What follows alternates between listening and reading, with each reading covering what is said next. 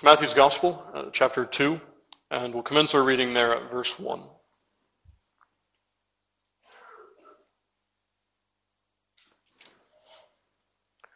So, hear now once more the infallible, the inerrant word of our God.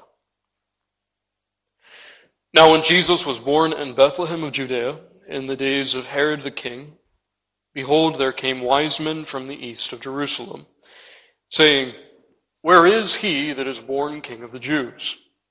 For we have seen his star in the east and are come to worship him. When Herod the king had heard these words, he was troubled, and all Jerusalem with him. And when he had gathered all the chief priests and scribes of the people together, he demanded of them where Christ should be born.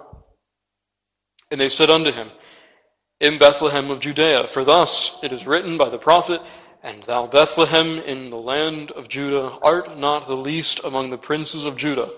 For out of thee shall come a governor that shall rule my people Israel. Then Herod, when he had privily called the wise men, inquired of them diligently what time the star appeared. And he sent them to Bethlehem and said, Go and search diligently for the young child. And when you have found him, bring me word again that I may come and worship him also. And when they had heard the king, they departed. And lo, the star which they saw in the east went before them till it came and stood over where the child was. When they saw the star, they rejoiced exceeding great joy. And when they were come into the house, they saw the young child with Mary his mother, and fell down and worshipped him. And when they had opened their treasures, they presented unto him gifts, gold and frankincense and myrrh. And being warned of God in a dream that they should not return to Herod, they departed into their own country another way. And when they were departed, behold, the angel of the Lord appeareth to Joseph in a dream, saying, Arise, and take the young child and his mother, and flee into Egypt. And be thou there until I bring thee word. For Herod will seek the young child to destroy him. When he arose, he took the young child and his mother by night and departed into Egypt, and was there until the death of Herod that it might be fulfilled which was spoken of the Lord by the prophet, saying, Out of Egypt have I called my son. Thus far, the reading of God's word, and may he bless it to our hearing this morning. In his first epistle to Timothy, the apostle tells us, of course, great is the mystery of godliness. And then he tells us precisely what mystery he has in view. As he writes as the Spirit's penman, he tells us that the mystery that he has in view is nothing less than the person and work of Jesus Christ. It is, as the apostle would have us see it, it is the foundation of all piety. It is really the nexus for all Christianity. The person and work of Jesus Christ is that foundation. And beloved, perhaps it's not unknown to any of us, but one of the criticisms that is often lodged against the Reformed tradition is that in some sense we neglect that foundation. We are a people, of course, who spend much time and think deeply in the prophets and in the epistles, uh, but perhaps not so much in the Gospels, not so much in this record of Christ in the days of his public ministry not so much Christ in the days of his flesh.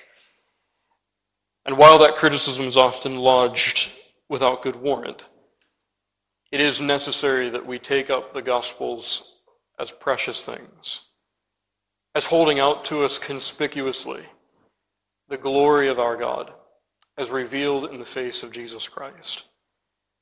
And beloved, when we come to the Gospel account this morning, that's precisely how we should approach the Gospels.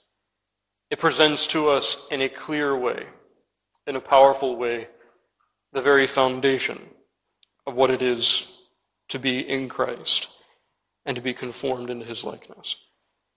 If we approach a text like that, if we approach our text this morning in such a way, Well, then, beloved, this morning we have a text that is really the foundation for how you and I should live today and for Christ's sake.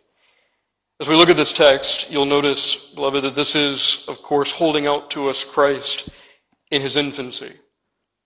We have a record of Christ, of course, in Luke's gospel that takes us up to that moment, the 40 days after his birth, in which he's circumcised and solemnly presented in the temple. But as we looked at now three weeks ago, Matthew's gospel takes us sometime afterward back to Bethlehem. Takes us to Christ as he's yet in the city of David, and takes us to Christ as wise men, magi from the east, are seeking him. Now, beloved, you remember that this text holds out to us then some very strange paradoxes. First of all, in the first several verses of Matthew 2, you have Christ sought, but not by the Jews. You have Christ sought by Gentiles, by men who themselves were from the East and so far removed from the light of Scripture that Israel peculiarly enjoyed under the Old Covenant. You had men here who were seeking Christ, and they had extraordinary revelation given to them. They had the star that indicated Christ. But when they come to Jerusalem, they know not even where to find him. The star, as it were, seems to be of variably appearance. It, seems as though it had disappeared, and they had nothing. They had no knowledge of the Word of God with regard to where he was to be born. And so they go to the scribes, the chief priests, first to Herod. As they ask them where Christ would be found, they meet fear and trembling. It's a striking paradox, isn't it? These ones who were estranged from the light of God's word, when they would find Christ, find those who enjoyed the radiance of the scriptures for so long, trembling, fearful that Christ might come. But then, of course, you have not just the case of the scribes and the Pharisees, but you have, of course, the contrast between Herod and the Magi themselves. You have Herod here dissembling. Herod pretending as though he would worship Christ, when in fact he intended only to destroy him. But then you have the Magi. The Magi, as you come to the 10th verse, are rejoicing at whatever ever, ever tool may be used by God to draw them to Christ. Herod despises Christ. These magi rejoice in whatever the Lord may use to draw them to his side. These are paradoxes. But they're paradoxes that really set up for us our text this morning. As we look at verses 11 to 15, everything that we've encountered thus far really continues into the text. But, but as we look at these verses, these four verses this morning, you'll see that in many ways the fruition of these sentiments and dispositions, the, the fullness of malice on the one hand and of fidelity on the other, are come, they come to the fore. I want you to notice as you come to verse 11 that you have really the expression of this love that the Magi have for Christ. When they were come into the house, the text tells us they saw the young child with Mary, his mother, and fell down and worshipped him. And when they had opened their treasures, they presented unto him gifts, gold and frankincense and myrrh. The word worship there is the word in the Greek, kuneo. You could translate it literally to kiss. The idea there is the same idea that you and I would have in our minds when we would think of one doing obeisance to an earthly king. You would have somebody coming and kissing the signet ring of a lord. That's the idea. These men from the east, these wise men, as soon as they see Christ, who, by the way, is still in his infancy, still certainly in his minority, still nurtured by Mary, still under the protection of Joseph, when they see this Christ, they fall down and they do obeisance. They acknowledge him as their Lord. That's really what the act indicates. It is an acknowledgement of sovereignty. And then what's striking is, as Matthew conveys this, it comes to us in the original as much as it does in the English, there's a sense of immediacy to this act. As soon as they see the child, as soon as they see him here, in Bethlehem, in a place that was by no means regarded as royal lodging, when they see him here, immediately they fall and they worship. And beloved, what you see then here is that Christ, even in his humiliation, even, even now, as it were, covered with a veil really, really thick and powerful, so that the glory of Christ seems to be eclipsed. Even then, Christ remains an object of worship. This the wise men acknowledge. But then, of course, as you come through our text, you come from the presentation of these gifts to those two dreams that really form the, the body of this passage. You have, first of all, the dream that is given to the Magi. Uh, being warned of God in a dream that they should not return to Herod, they departed into their own country another way. Now, striking about this, of course, is that behind both dreams, both that given to the Magi and also that given to Joseph, the overarching theme is that these are miraculous interventions by God to secure the preservation of Christ. Of course, we understand that. A simple reading of the text indicates as much. Uh, but it's certainly w- worth noting as well that as the Lord reveals these things to the Magi, first of all, he is undoing, as it were, Herod's deception. These magi were going to go back to Herod. Apparently, Herod had made so well a case, had, had presented his overtures of interest in, in Christ so convincingly that the dream was necessary. This miraculous intervention was needed. And so here the Lord really shows to them very pointedly Herod had deceived them. And also strikingly, isn't it? They do not return to Jerusalem.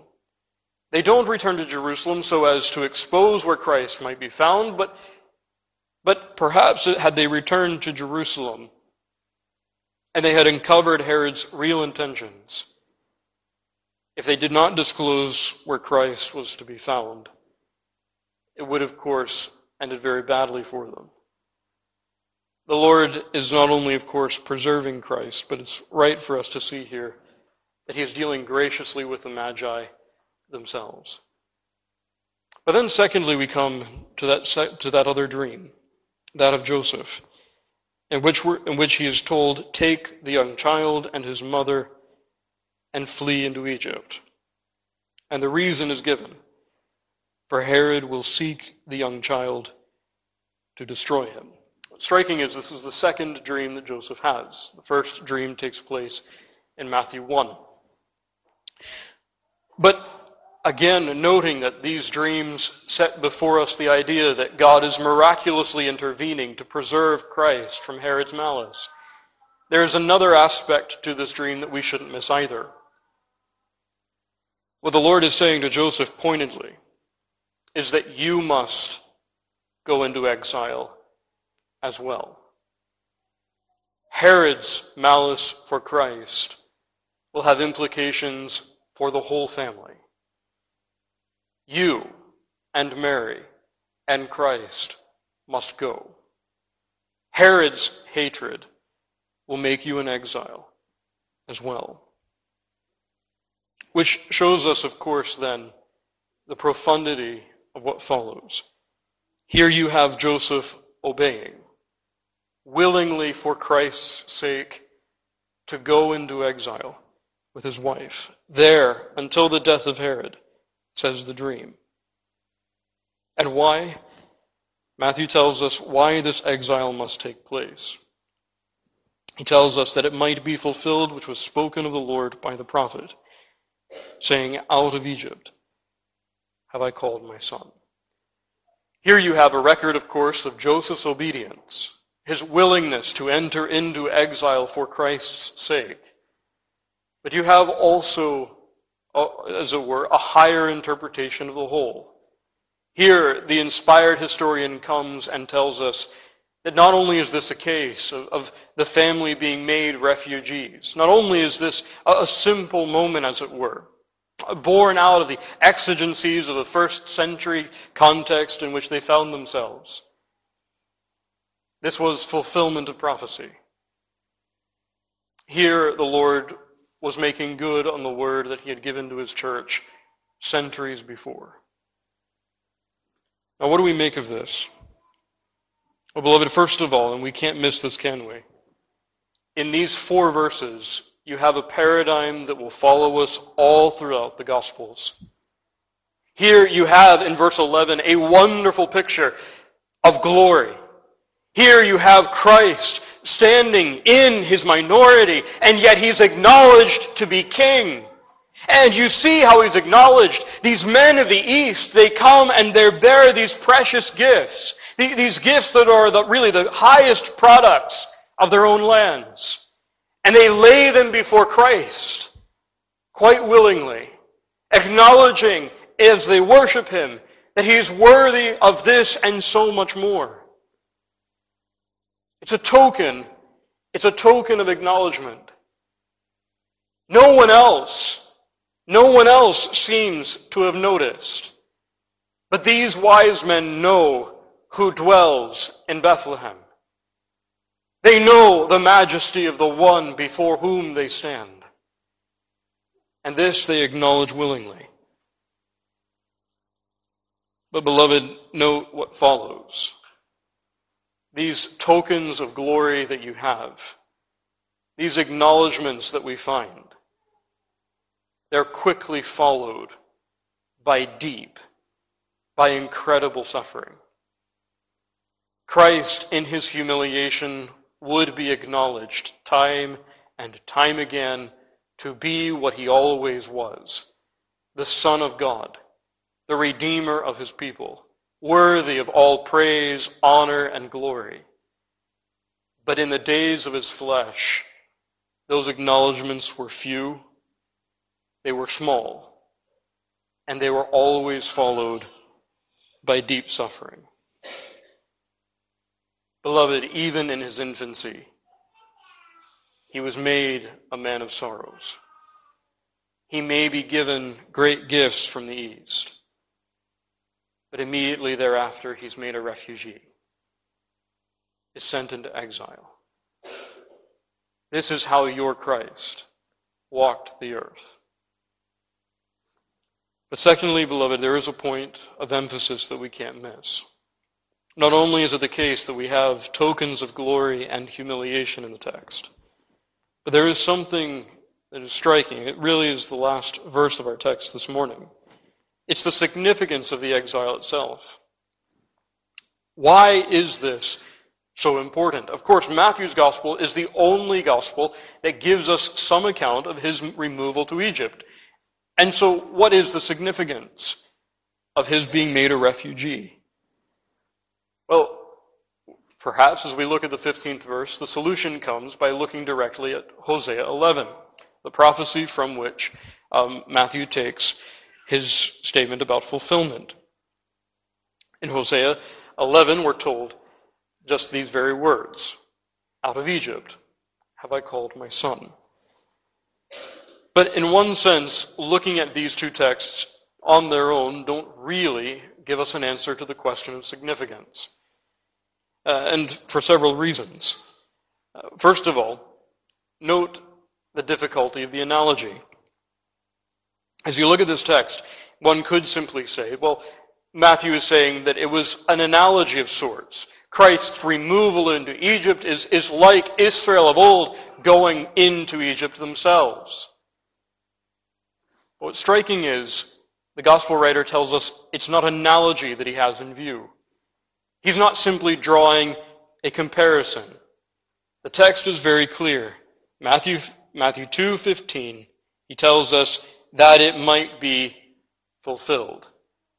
This is not analogy, according to Matthew. This is fulfillment. And the difficulty that arises from that, then, is also here that Matthew cites a prophecy that does not tell us about Christ's removal to Egypt, but his being drawn from it. Uh, note that. Uh, that also is a complexity to the text. The text itself says this removal to Egypt fulfills a text that actually refers to Christ being drawn from it. But then, perhaps most vexing, is the question of the relationship between the events that you have in Matthew 11, sorry, Matthew 2, and the idea, the drama that Hosea has in view in Hosea 11. In other words, what correspondence is there between the prophet and his focus and this moment in the life of Christ? As if you read Hosea 11, if you read the first verse, commentators right across the board will tell you Hosea 11:1 is speaking about Israel's experience in Egypt. Israel's experience prior to the Exodus. To a man. That is how we are, we are to understand Hosea. But then when we come to Matthew 2, Matthew says this thing that Hosea is referring to, this Egyptian exile that Israel suffered, somehow there is a correspondence between that moment and the moment that I'm now writing of Christ's removal to Egypt. Now, if those are the complexities, of course, the question is what is the solution? What relationship does Matthew 2 and Hosea 11 share. Now, as we look at this text, beloved, there are so many fanciful kinds of interpretations that have been given to try to unsolve this, uh, unravel rather, this Gordian knot. But we are helped when we remember how the scriptures speak of Egypt. You remember that Egypt in the scriptures stand, of course, as a historical, political nation. She is, of course, a, a nation that, that had a history in the scriptures, that, that was, of course, possessed of all of the accoutrements that a nation might have, but it was a nation that also acquired, both in the Exodus and also throughout the prophets, a symbolic status as well. I mean, you know how the scriptures refer to Egypt, don't you? It is often called, even in the Decalogue itself, even in the Ten Commandments, we're told that Egypt is the house of bondage. Eleven times right throughout the scriptures, this is how the prophets, how the men of God refer to this country. It is the house of bondage. Elsewhere, the prophets also refer to this as the iron furnace. Beloved, in the scriptures, Egypt stands for us over and over again as a symbol Yes, as a real nation, but as a symbol of the church under affliction, under duress, in almost unsurvivable conditions. This is Egypt. Now, beloved, as you look at this text, it begs the question well, then why was Christ sent to this place that was the house of bondage? The iron furnace? The answer is given, I think, very helpfully by Calvin. Christ cannot be separated from his church. Whatever happened formerly in the church ought at length to be fulfilled in the head. Why did Christ go to the house of bondage? Why did he enter in to the iron furnace? Why was he made an exile, cut off from the land of promise, and cut off for a time even from the temple of God? Why? Because Christ, the head, will be conformed to the experience of his church. Christ must enter like sufferings as the head that his people themselves endure. And beloved, as we look at this text, and we'll certainly take this theme up more toward the end of our time, what this text of Scripture holds out to us in these four verses is a savory doctrine, but it's one that we cannot, we cannot emphasize enough. When we look at the Gospels, here we see that in his humiliation, Christ took upon himself the lowliness of his people. In his humiliation, Christ took upon himself the lowliness of his people. I want us to see this as Christ, first of all, is recognized. Secondly, as he is reviled. And finally, as he is made a refugee. And so take first of all Christ as he is recognized. The recognition comes to us, as we've already said in the 11th verse. When they, that is the wise men, saw the young child with Mary, his mother, they fell down and worshipped him. They presented unto him gifts.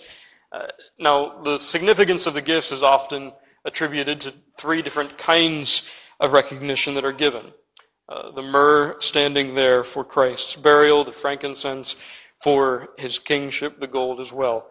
Uh, the reality is, is that these three gifts do not in any sense necessarily imply any of those particular ideas.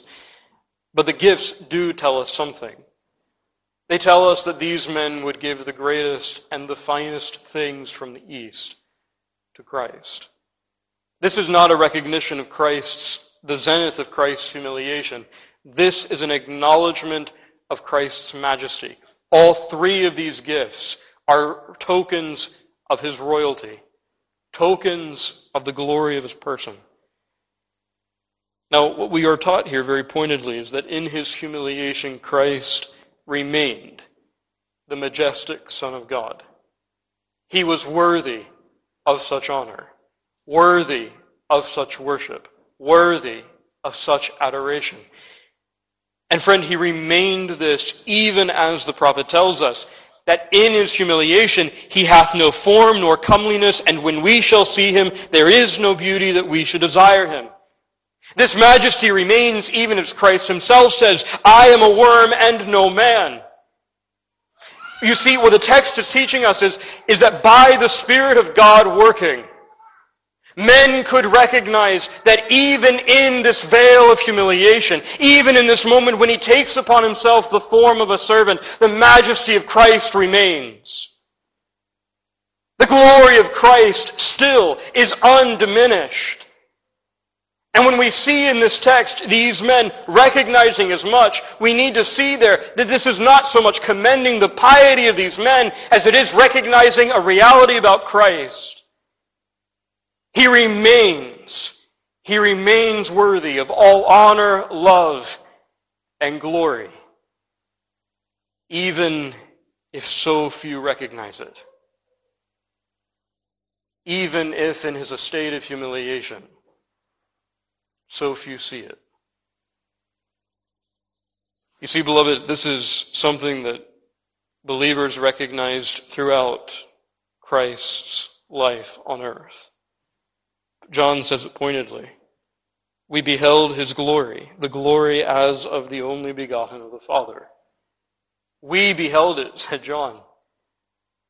But he tells us that immediately after he says that Christ came to his own and his own received him not.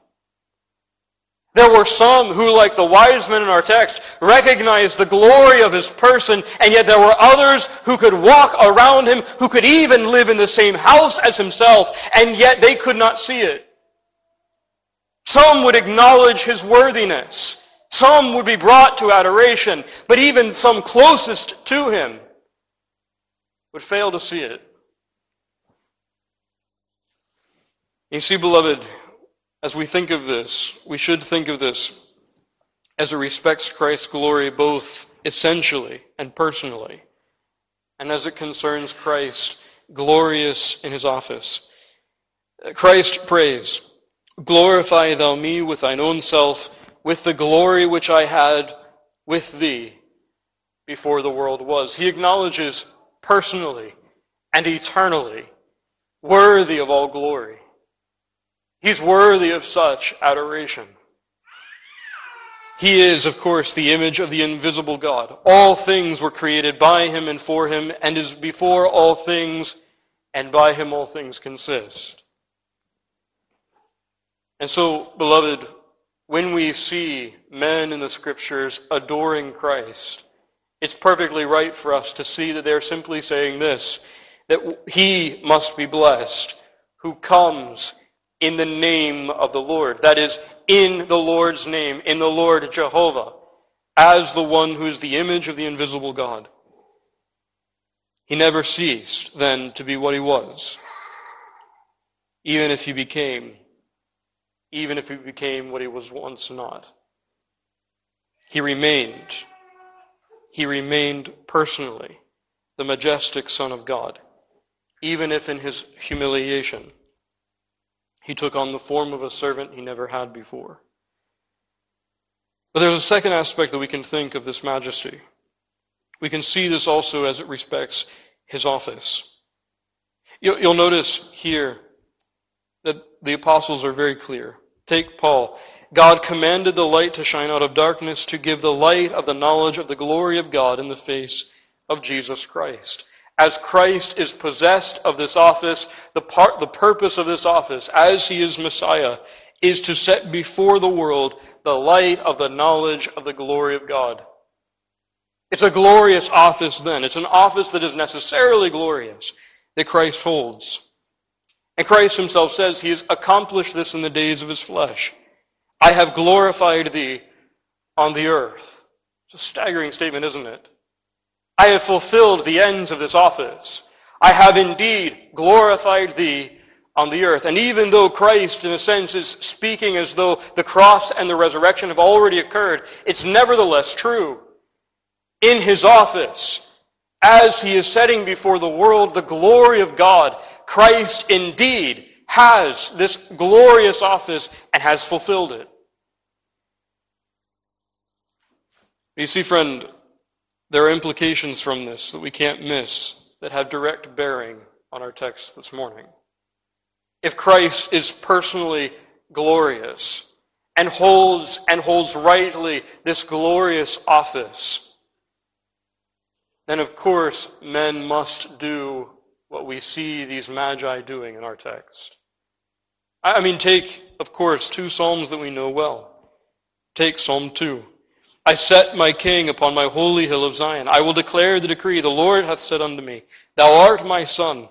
This day have I begotten thee.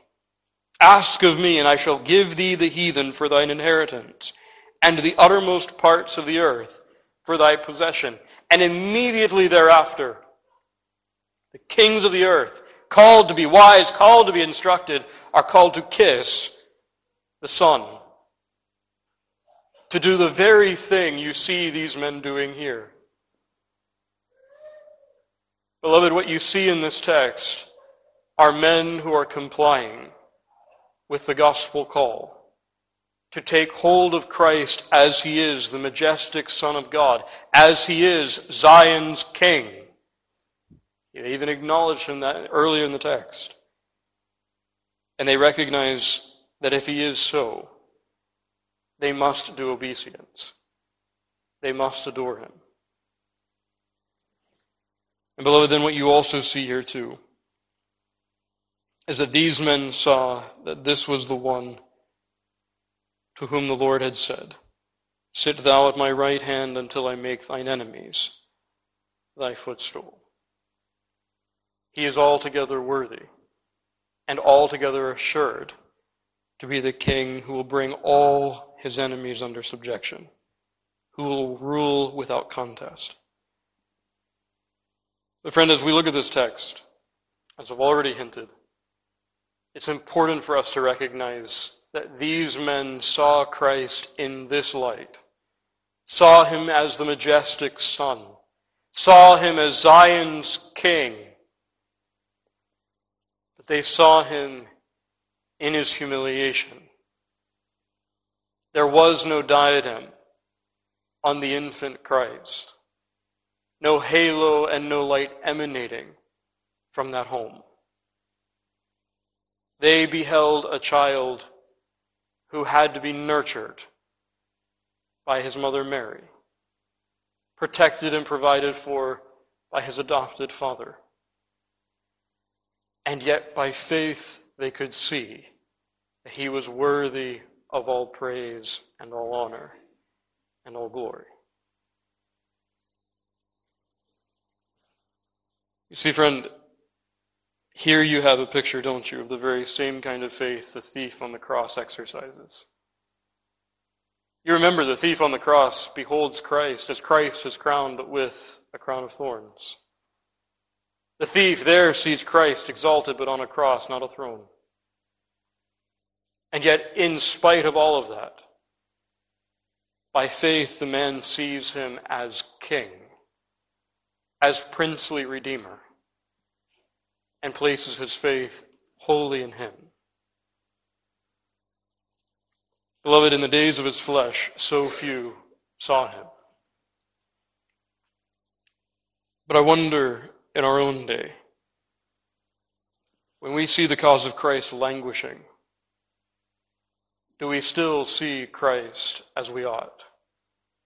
When we see the cause of Christ abandoned by so many, when we see his name derided and ridiculed, even though he's no longer in a state of humiliation, I wonder, do we have faith to see through all of that malice to see through all of the world's hatred and still see him in the same way that these wise men saw Christ as altogether worthy of honor, praise, and adoration. Beloved, through Herod's malice, the world's rejection, still God's people would fall down and worship this Christ. We can be no different. The obligation is still the same. But secondly, this leads us to the reviling that Christ experienced. We're told here, of course, unsurprisingly, that in the dreams, the Lord was warning both the Magi and Joseph against Herod's murderous intentions. Herod will seek the young child to destroy him. Uh, now, beloved, before we go any further, I think again the comparison between the Magi and Herod is quite useful. You see, the Magi may not have been kings, but they were certainly great men. They were men of renown in their own time. And Herod, though he certainly was not a good king, was a man famous a man who exercised considerable power. And yet Herod, an Edomite, who at least was under earshot of the gospel, Herod would seek to kill Christ, while these wise men who walked in darkness, whose fathers walked in darkness, whose grandfathers walked in darkness, came to worship, not to revile. The comparison, beloved, shouldn't miss us. Uh, we, we should be people who are mindful that this is yet another gospel paradox. Those who should have known Christ and received him most willingly are shamed by those who are in the outer darkness for so long. But take just for a moment Herod's cause, if you like, the political cause for his malice. I think perhaps we look at a text like this and we romanticize it to such a point that that we just imagine that, that Herod was possessed of an uncommon hatred for the Lord. The, the kind of thing that you find in this text is, is something that is so monstrous that it simply is not recapitulated in our day. But beloved, the text doesn't say anything of the sort. It tells us that Herod wanted to destroy the child, but why would Herod want to destroy Christ? You see, friend, the text doesn't even tell us that Herod believed that Christ was to come. Herod doesn't even tell us that he believed that there would be such a Messiah. But it does tell us that as soon as he heard that somebody else thought there was a Messiah, then he sets the scribes and the Pharisees to work.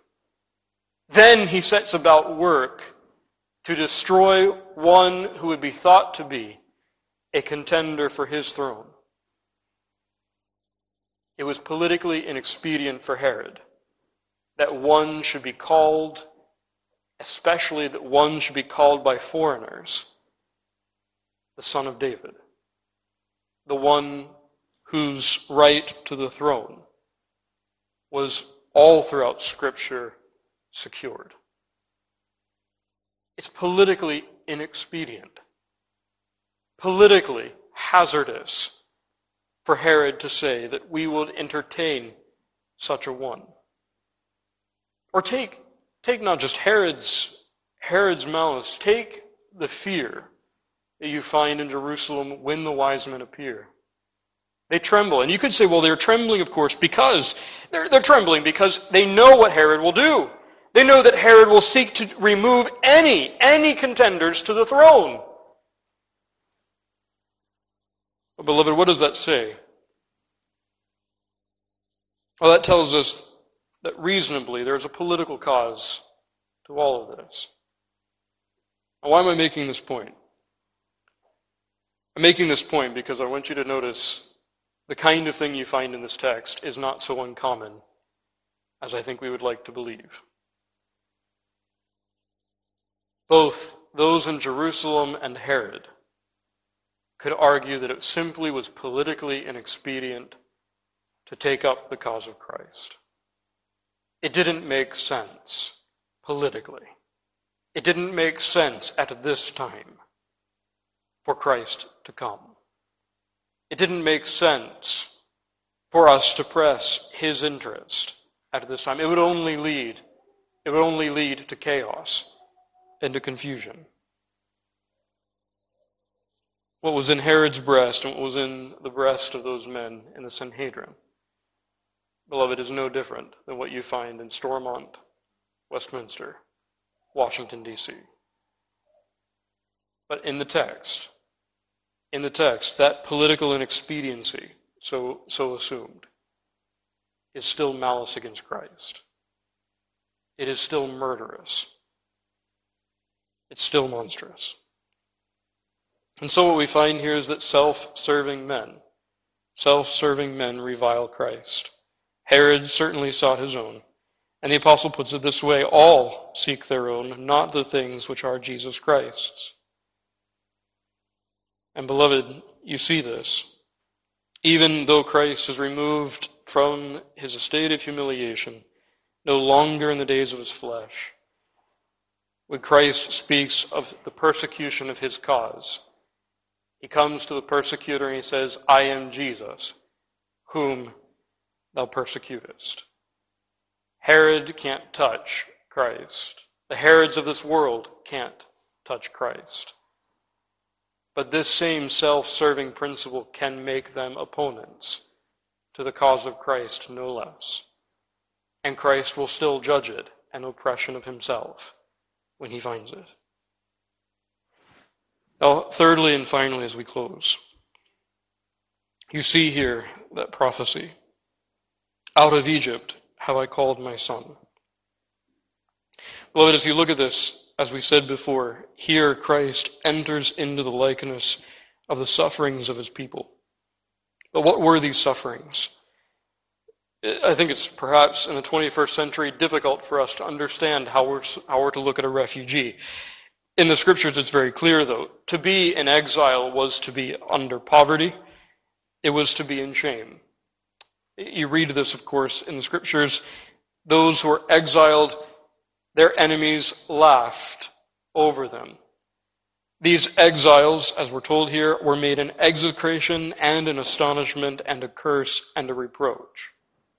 The sense is to be exiled in the first century and before, to be made a refugee was to take on a status that was incredibly lowly. The sense is, if you're an exile, you have been rejected by your own people. If you're a refugee, you are thus made homeless, and so you are become burdensome to whatever country you find yourself in.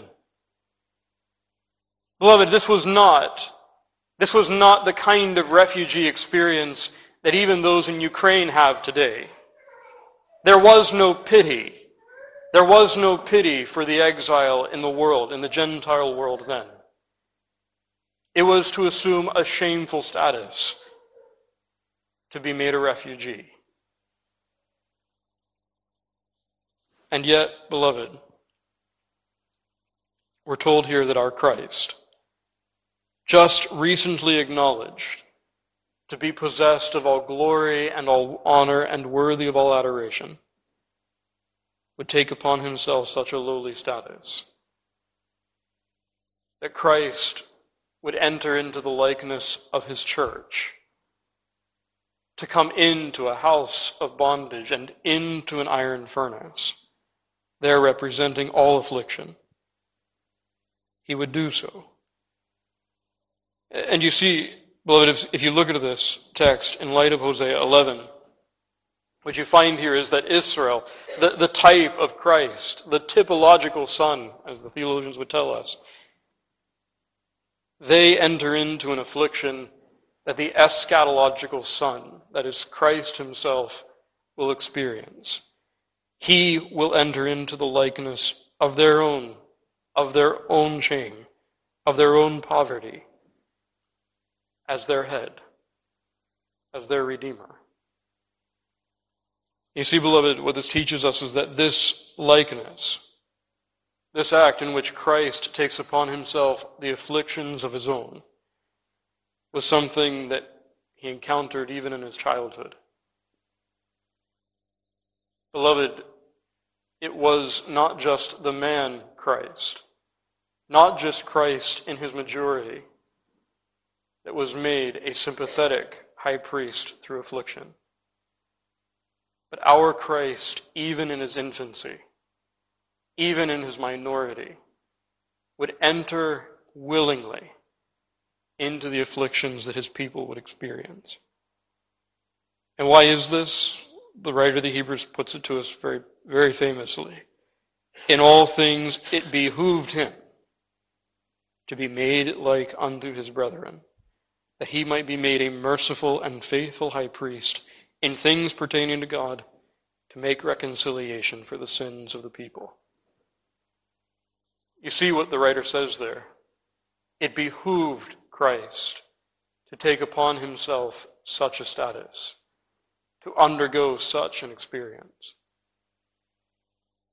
Beloved, this should, this should be a text that we approach with incredible, with incredible solemnity. Here you have our glorious Christ assuming, assuming the likeness of his brethren, even to the point of being made an exile and refugee. What you see here, then, beloved, is Christ as he is the commander of his people, not behind them, not dictating from a point of safety, a point untouchable, how his people should move. He emerges in this text one who is himself in the fray. He's at the front, a commander who leads, a commander who takes the fore in the battle.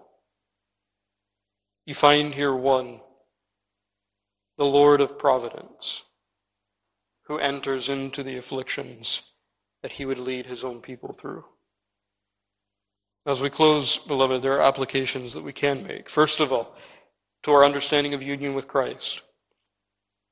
When we think of union with Christ, we think, of course, all that is His is applied to the church. But in this text, we're solemnly reminded that in union with Christ, Christ took upon himself all that was necessary for his people's redemption, even to the point of taking upon her affliction, that he, as the writer of the Hebrews tells us, might be made like unto his brethren, even in their affliction.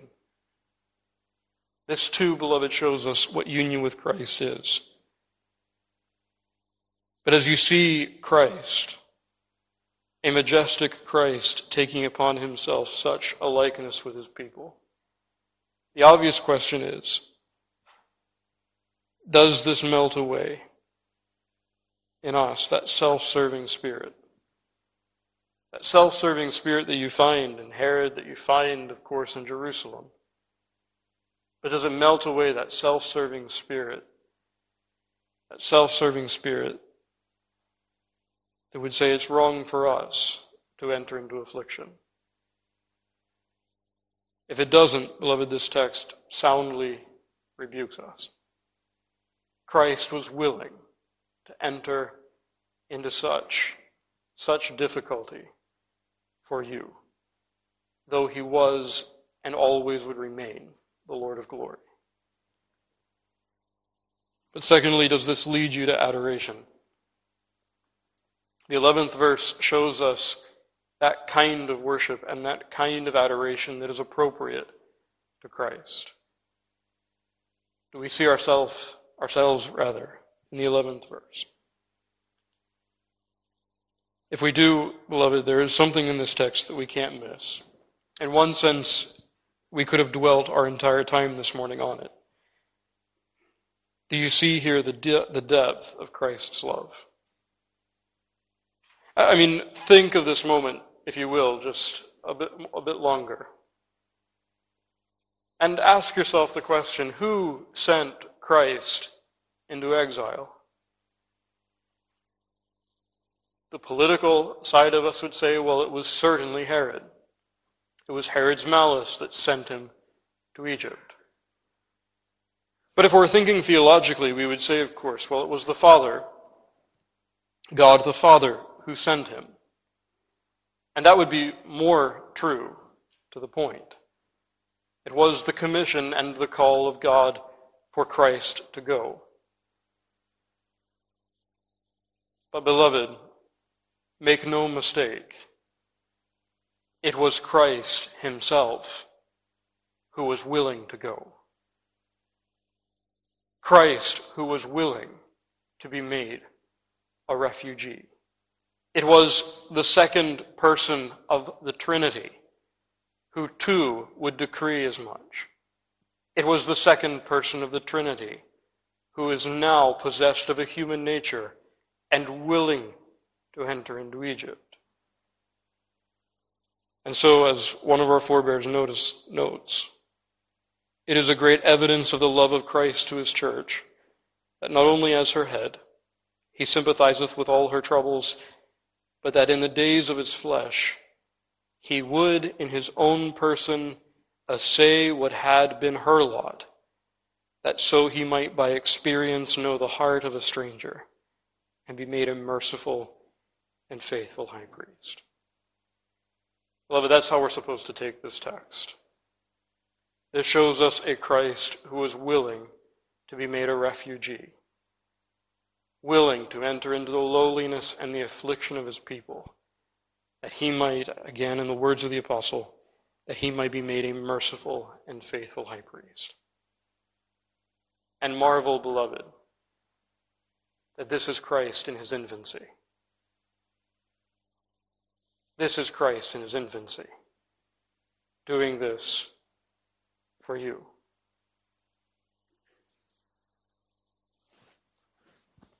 The command from this text is to take Christ as he's here offered as he is here commended, a sympathetic Savior.